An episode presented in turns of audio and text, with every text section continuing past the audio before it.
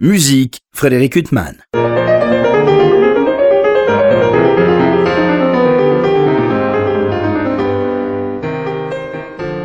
Bonjour Frédéric Huttman au micro, j'ai plaisir de vous retrouver pour un nouvel entretien. Aujourd'hui j'ai l'immense plaisir d'interviewer par téléphone Robert Lévin. Robert Lévin, bonjour.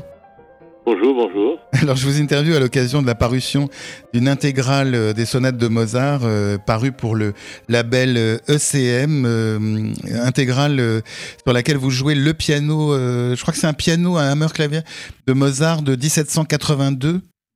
C'est ça.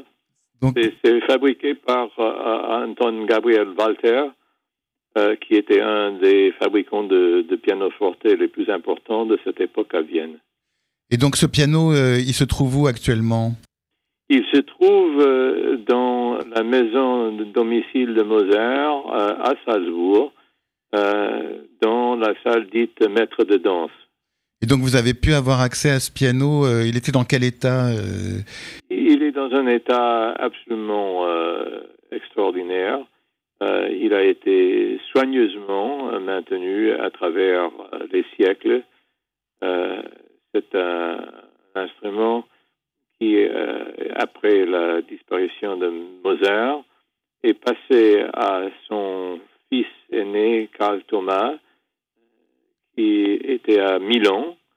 Et à, sa mort, c'est passé de la, à, Salzbourg, euh, dans ce qui est devenu la Fondation internationale Mozarteum. Robert Lévin, votre euh, la manière dont vous exprimez en français qui est parfaite. Vous avez travaillé en France, vous avez étudié euh, en France, vous, avec Nadia Boulanger euh, notamment. Je suis venu en France pour la première fois à l'âge de 12 ans pour étudier avec Nadia Boulanger au Conservatoire américain de Fontainebleau. des études que j'ai poursuivies à Fontainebleau pendant cinq étés et puis une année à 15e année que j'ai passée à Paris avec elle, avec Annette Dieudonné, avec Alice Gauthier-Léon au piano, euh, c'était euh, une belle aventure.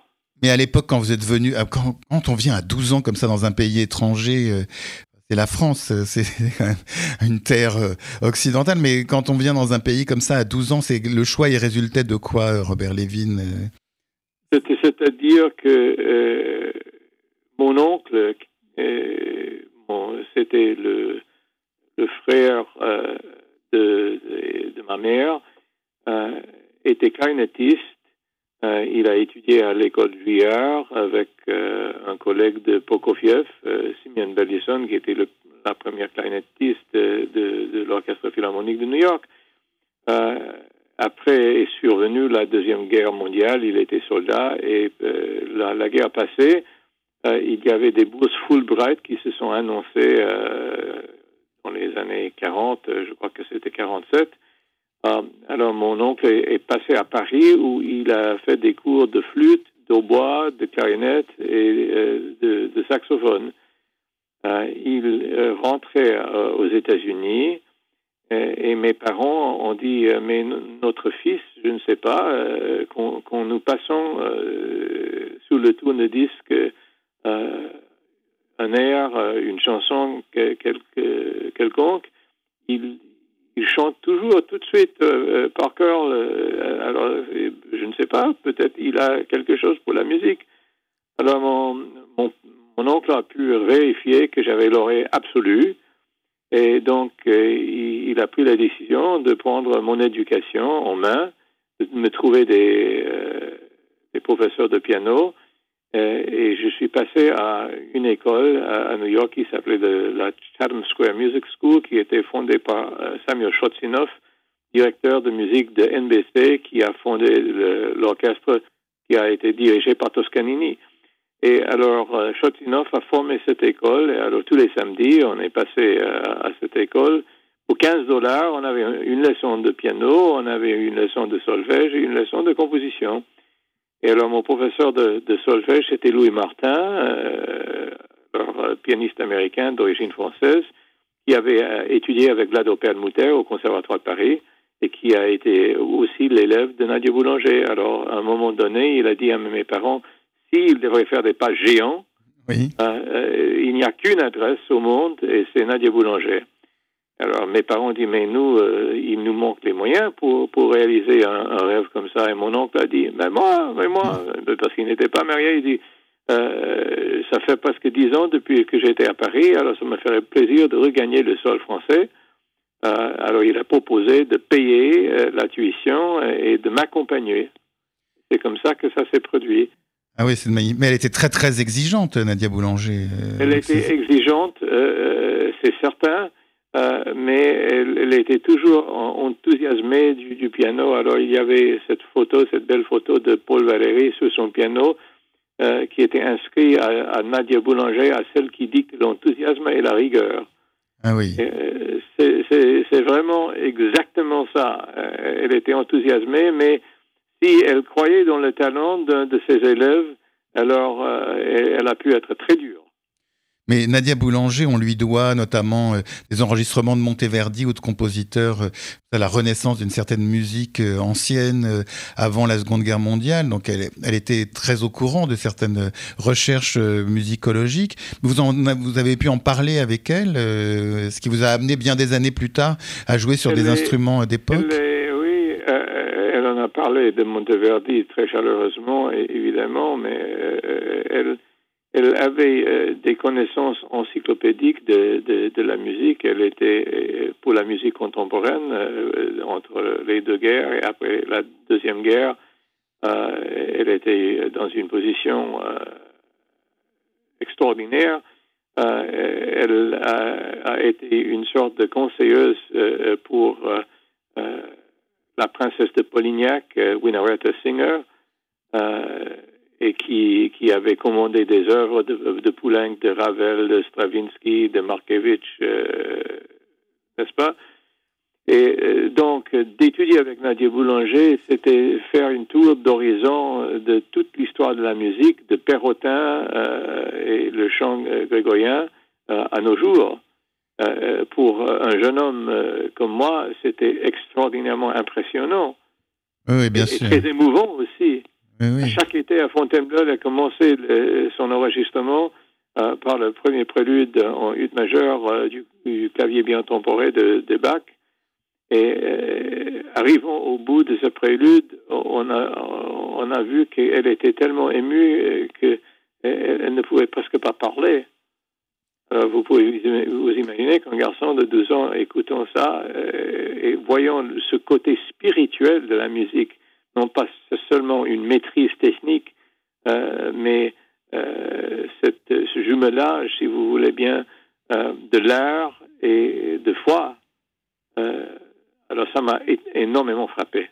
Mais Robert Lévin, votre nom est, lié à bien des compositeurs, mais il est lié quand même en particulier à Mozart. Euh, vous avez même euh, achevé des œuvres, euh, des fragments, reconstitué des fragments d'œuvres de Mozart. C'est né quand cette passion pour Mozart hein? D'une part, ça vient de mon père, mon père qui n'était pas musicien, mais qui faisait des fausses dents de porcelaine, mais qui avait une passion pour la musique de Mozart. Il possédait 150 albums d'enregistrement de, de, Mozart avant que, que je sois né. Euh, les opéras, les concertos de piano, les quatuors à cordes, euh, tout l'a passionné. Et cet enthousiasme, euh, il, m'en a fait cadeau. Donc il, y a ça. Je, je suis né quasiment avec Mozart dans les oreilles. D'ailleurs, je possède un enregistrement que mon père avait fait de moi quand j'avais 24 mois. Alors j'avais 12, 2 ans. Et je chantais La Cidarem la mano de Don Giovanni de Mozart.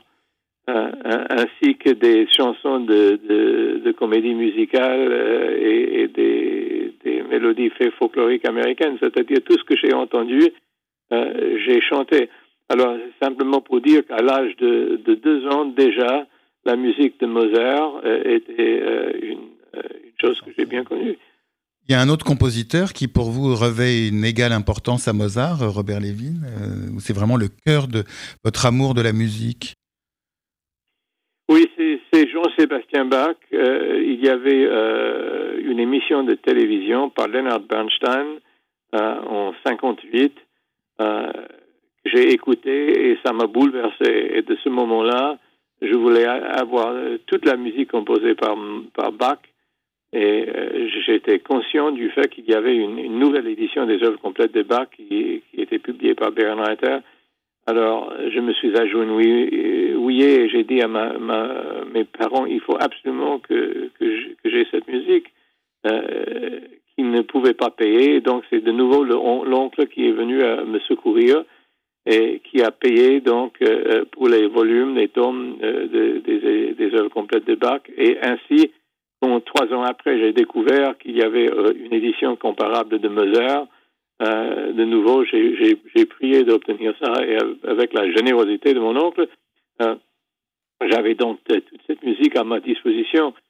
mais il fallait attendre les années que j'ai passées à l'université Harvard, que j'ai fait connaissance avec un collègue qui a proposé de faire une exécution du requiem de Mozart euh, dans une église qui est à, 500 pas de, ma porte ici où, j'habite.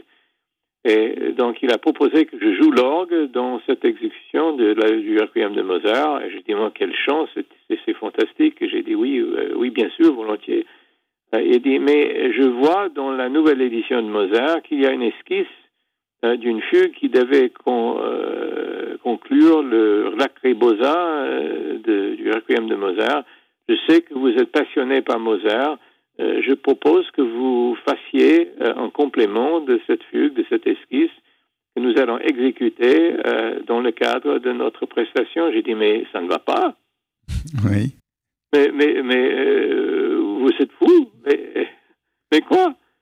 Il a dit, non, non, non, ne, ne dis pas non tout de suite. Réfléchis parce que ça serait peut-être pour toi aussi intéressant. Et euh, au fait, euh, l'été euh, auparavant, j'étais à l'Académie internationale de musique à Nice, où j'ai étudié la direction d'orchestre avec Hans Swarovski de Vienne.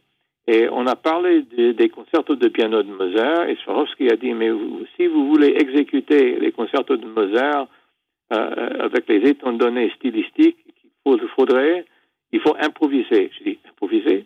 Mais, mais, qui improvise dans les concertos de Mozart? Je ne connais personne. Mais évidemment, vous ne connaissez pas Friedrich Gula, avec lequel j'ai fait un enregistrement de deux concertos de Mozart, ut majeur 467, euh, si bémol majeur 450, 595. Euh, il dit, et alors il a improvisé le long des tutis, il a improvisé euh, la réparation des, des thèmes principaux, et surtout, il a improvisé des cadences. Alors, achète cet enregistrement, écoute-le bien et imite-le. Oui. J'ai trouvé ça dans, dans, un marchand de disques à Nice. Je suis rentré à New York et j'ai mis ça sur le tourne-disque et alors je suis tombé par terre. Oui. C'était incroyable. J'ai dit, mais c'est une chose que j'aimerais bien faire. Et j'ai constaté qu'avec cette formation musicale que j'ai reçue aux, mains de Nadia Boulanger, j'avais la possibilité vraiment de, de, de, développer un style improvisé dans le style de Mozart. Et donc, euh, j'ai compris si on veut courir, il faut pouvoir marcher. Alors, improviser dans le style de Mozart, il faut, faudrait euh, pouvoir composer dans le style de Mozart. C'est pour ça que j'ai accepté la commande de, mon, de mon ami euh, en, faisant le requiem, en faisant cette fugue.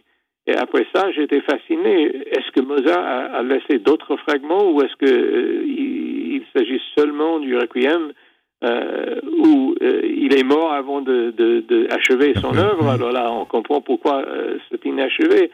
Et j'ai constaté à mon grand étonnement qu'il y a plus que 140 fragments importants de Mozart qui sont laissés inachevés à, à, sa mort.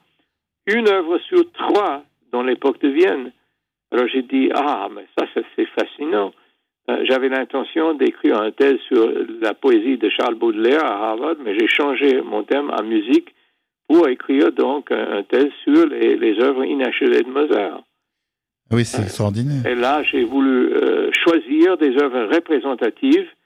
Euh, et donc, j'ai pris un concerto pour piano, violon et orchestre, écrit à Mannheim en 1778 euh, dont le manuscrit est à Paris, à la Bibliothèque nationale. Euh, une quintette de clarinette, pas de célèbre en La majeur, mais un autre quintette qu'il a commencé l'année de sa mort, en 1791, pour clarinette et cordes. Et, donc, le Requiem de Mozart, dont j'avais déjà achevé cette fugue d'Amen. et alors, j'ai achevé ces trois œuvres. Et le résultat, c'était que le, critique musical de, du Boston Globe est venu au concert et, dit dit c'était un, concert euh, étonnant. Et de ce moment-là, j'ai reçu des commandes des, des collègues euh, musiciens achever d'autres deux œuvres. Ah oui. Alors, le premier hautbois solo de l'orchestre de Boston, euh, Ralph Kronberg, m'a dit Est-ce qu'il y a quelque chose d'intéressant pour moi? J'ai dit Oui, il y a un, concerto d'hautbois inachevé. Mais excusez-moi de vous interrompre, elles étaient où ces partitions, euh, Robert Levin euh? les, les, partitions se trouvent un peu égarées dans le monde entier, mais par exemple, le concerto d'hautbois se trouve à Cambridge, en Angleterre. Oui. Mais comme j'ai dit, le concerto pour piano, violon et orchestre, c'est à Paris, le quintet de clarinette est à Paris. Euh, alors je, suis allé voir ces manuscrits euh, et euh, de reviser les versions publiées pour abriter au complément de, ces œuvres que j'ai essayé de faire évidemment dans le style mozartien. Mais c'est incroyable parce que à travers les décennies, euh, j'ai euh, achevé toute une série d'œuvres pour piano seul, euh, pour quintette à cordes, la symphonie concertante pour violon alto et violoncelle et inachevée de 1779, toute une variété de choses. Alors c'est étonnant parce que Frédéric Goulda, c'était aussi un grand pianiste de jazz, donc finalement, euh, c'est à travers ce pianiste qui avait cette double euh, casquette, euh, pianiste de répertoire et pianiste de jazz, que vous avez acquis cette liberté par rapport aux compositions de Mozart. Oui, mais je dois dire que je partage la passion de, de, de Frédéric Goulda pour le jazz. Je n'ai pas beaucoup joué du, du jazz, mais des années plus tard j'avais enseigné un, cours dans, euh, dans le jazz de l'air swing à, Harvard. Euh, alors, le, rapport entre les grands musiciens de jazz tels Art Tatum ou Teddy Wilson au piano ou, si vous voulez, Coleman Hawkins au saxophone ténor, euh, il y a quand même un lien entre cette, cette façon de faire la musique et la musique de, de, du XVIIIe siècle.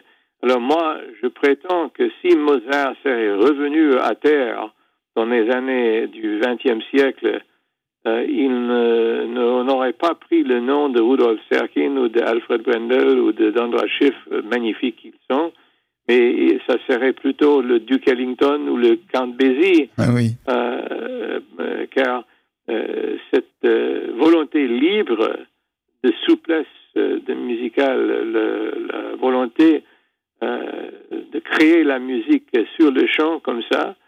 Euh, on sait que Mozart avait une réputation extraordinaire comme compositeur, mais encore plus comme euh, pianiste, mais en première ligne comme improvisateur.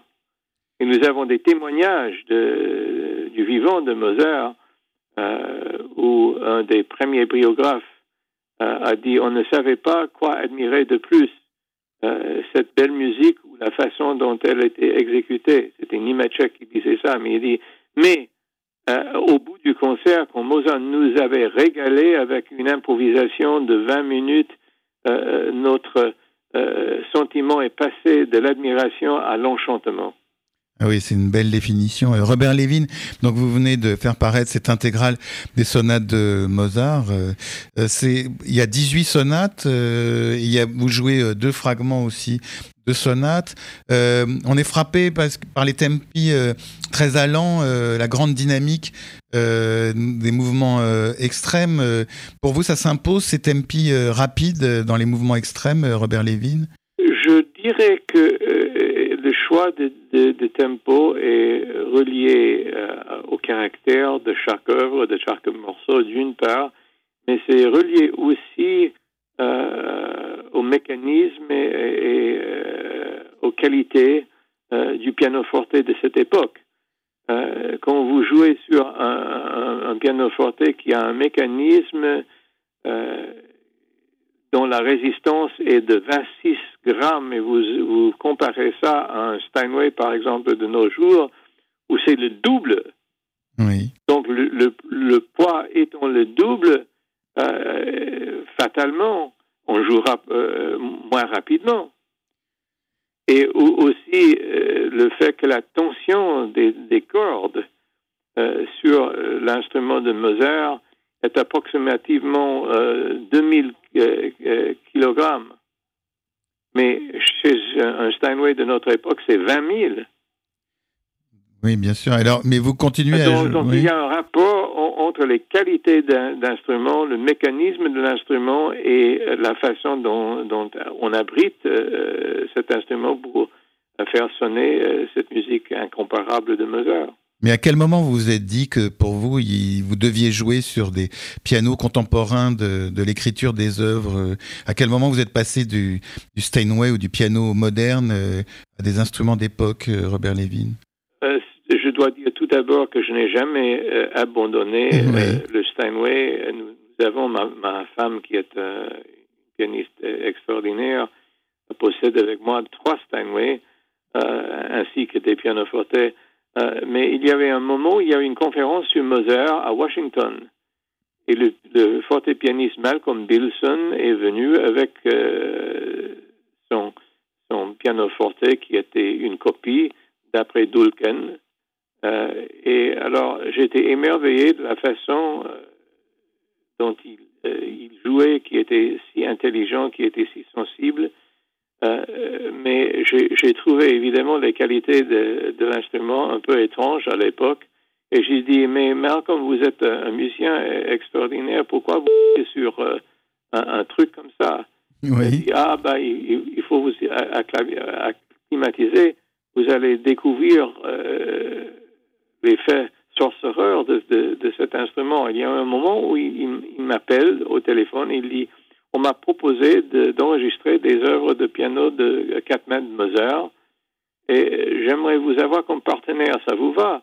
J'ai dit Mais j'ai jamais joué sur un instrument comme ça. Il dit Ah oui, oui, oui, mais je connais les, les gens qui jouent ces instruments, ils, ils n'ont pas les connaissances que vous avez. Euh, alors, ce qui vous manque dans la production du son, vous allez apprendre très rapidement. Je propose que vous veniez passer un week-end chez moi à Ithaca euh, et on va jouer ensemble. Et si, si ça vous amuse, si ça, ça vous emballe, euh, on va abriter euh, ce projet. alors j'étais fasciné et il a fait des commentaires le long du morceau. Ah là, il faut faire ceci.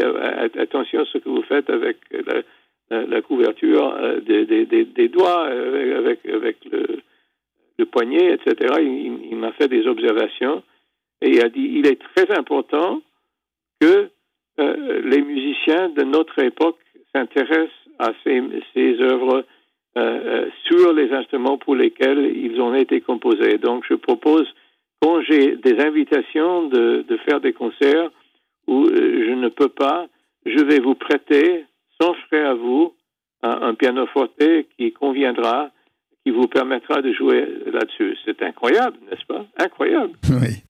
Et par la suite, euh, j'ai fait le double et le triple concerto de Mozart dans la série que Malcolm Bilson a fait avec Jean-Éliot Gardiner, euh, qui a mené euh, par la suite à, l'intégrale pour les concertos de Mozart avec Christopher Hogwood, qui vient de, se terminer d'ailleurs il y a quelques mois, et l'intégrale des concertos de Beethoven avec Jean-Olivier Gardiner.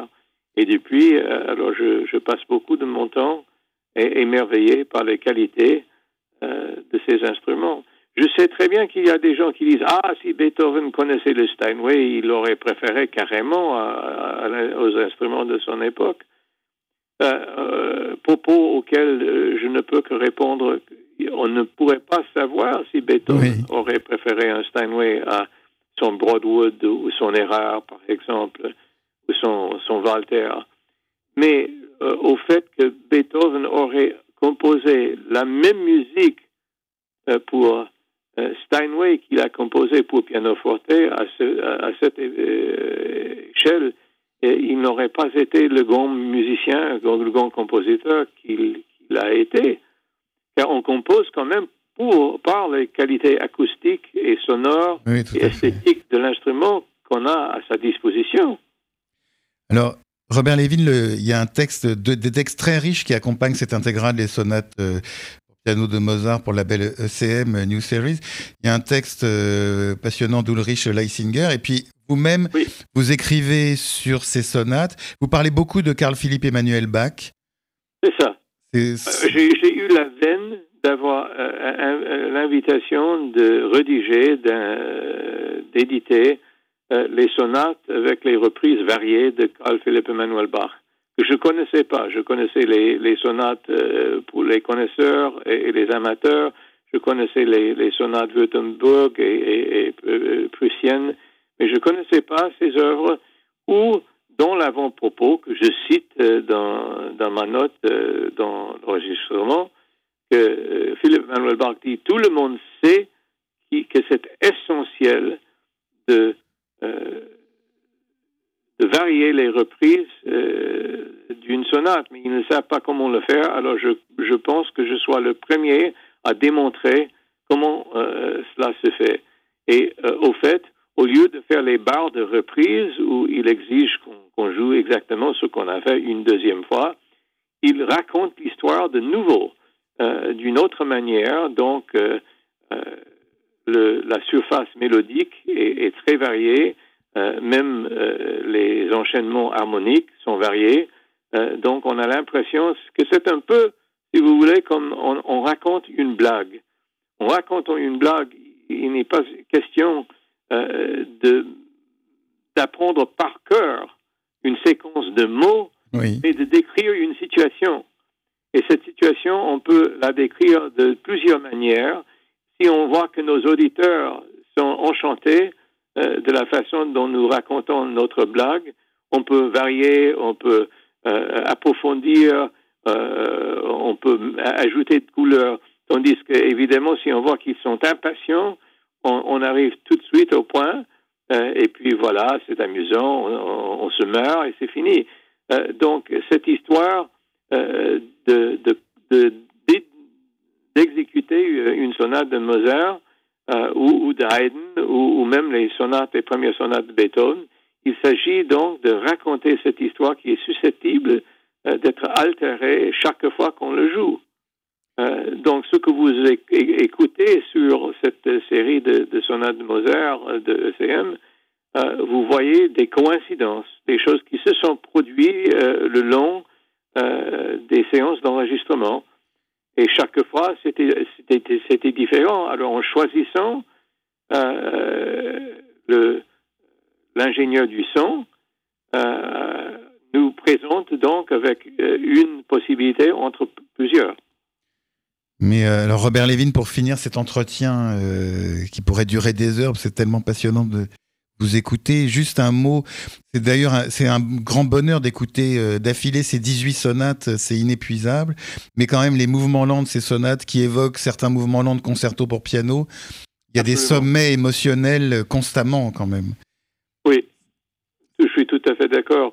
Euh, alors Mozart était en première ligne, même Évidemment, on sait qu'il était un pianiste incomparable, mais euh, sa passion, c'était l'opéra. Oui. Et, euh, alors, s'il il aurait vécu toute sa vie en, Italie et non pas en, euh, en Autriche, il, aurait composé peut-être le double des opéras au lieu de faire de composer une vingtaine, donc une quarantaine. Mais là, on n'aurait pas eu les concertos de piano, les, les quintettes à cordes, les miracles, les sonates de piano, etc. Euh, donc, euh, euh, pour, moi, cet esprit d'opéra, c'est un esprit dramatique, c'est un esprit de caractériser les, événements comme ils se produisent et donc de créer l'impression quand on écoute ces enregistrements qu'il y a toujours une joie en prenant des risques euh, au, lieu de, de, de, de polir la, la, chose, de, de travailler minutieusement jusqu'à euh, il ne peut, euh, comme, comme, disent les Allemands, il ne se passe rien, mais il ne se passe rien non plus. C'est hein? très belle expression. C'est-à-dire, on n'a rien risqué, on n'a rien gagné, mais enfin, euh, tout, tout se passe tout convenablement. Est parfait, ouais. alors, la musique de classique fait face à une époque très dangereuse. on ne sait pas si cette musique euh, va être appréciée de la même manière d'ici une vingtaine, une trentaine, une cinquantaine d'années. Euh, alors pour moi, la chose essentielle, c'est de faire revivre euh, cette musique en prenant ces, risques, en racontant cette musique telle qu'elle est ébauchée par Mozart pour enchanter un public qui bien qu'ils connaissent euh, ces œuvres, euh, les, uns des morceaux et les autres, euh, qu'ils revivent d'une autre manière cet esprit où on, voit un, Mozart très impatient de son invention. À, à chaque cinq secondes, il, invente quelque chose d'autre. Pour moi, c'est une façon de vivre et de faire vivre la musique euh, qui me passionne. Eh ben nous aussi, ça nous passionne. Le résultat est absolument merveilleux, euh, envoûtant. Robert Lévin, donc je rappelle cette intégrale euh, des sonates de Mozart que vous venez de faire paraître pour le label ECM New Series. Et il me reste à vous remercier infiniment d'avoir été mon invité. C'était mon plaisir. Merci, monsieur. Pour illustrer cet entretien avec le pianiste Robert Lévin, je vous propose d'écouter la sonate euh, numéro 12 en Fa majeur euh, de Mozart, que Shell 332. Je vous souhaite une très belle écoute et une bonne fin de soirée sur RCJ.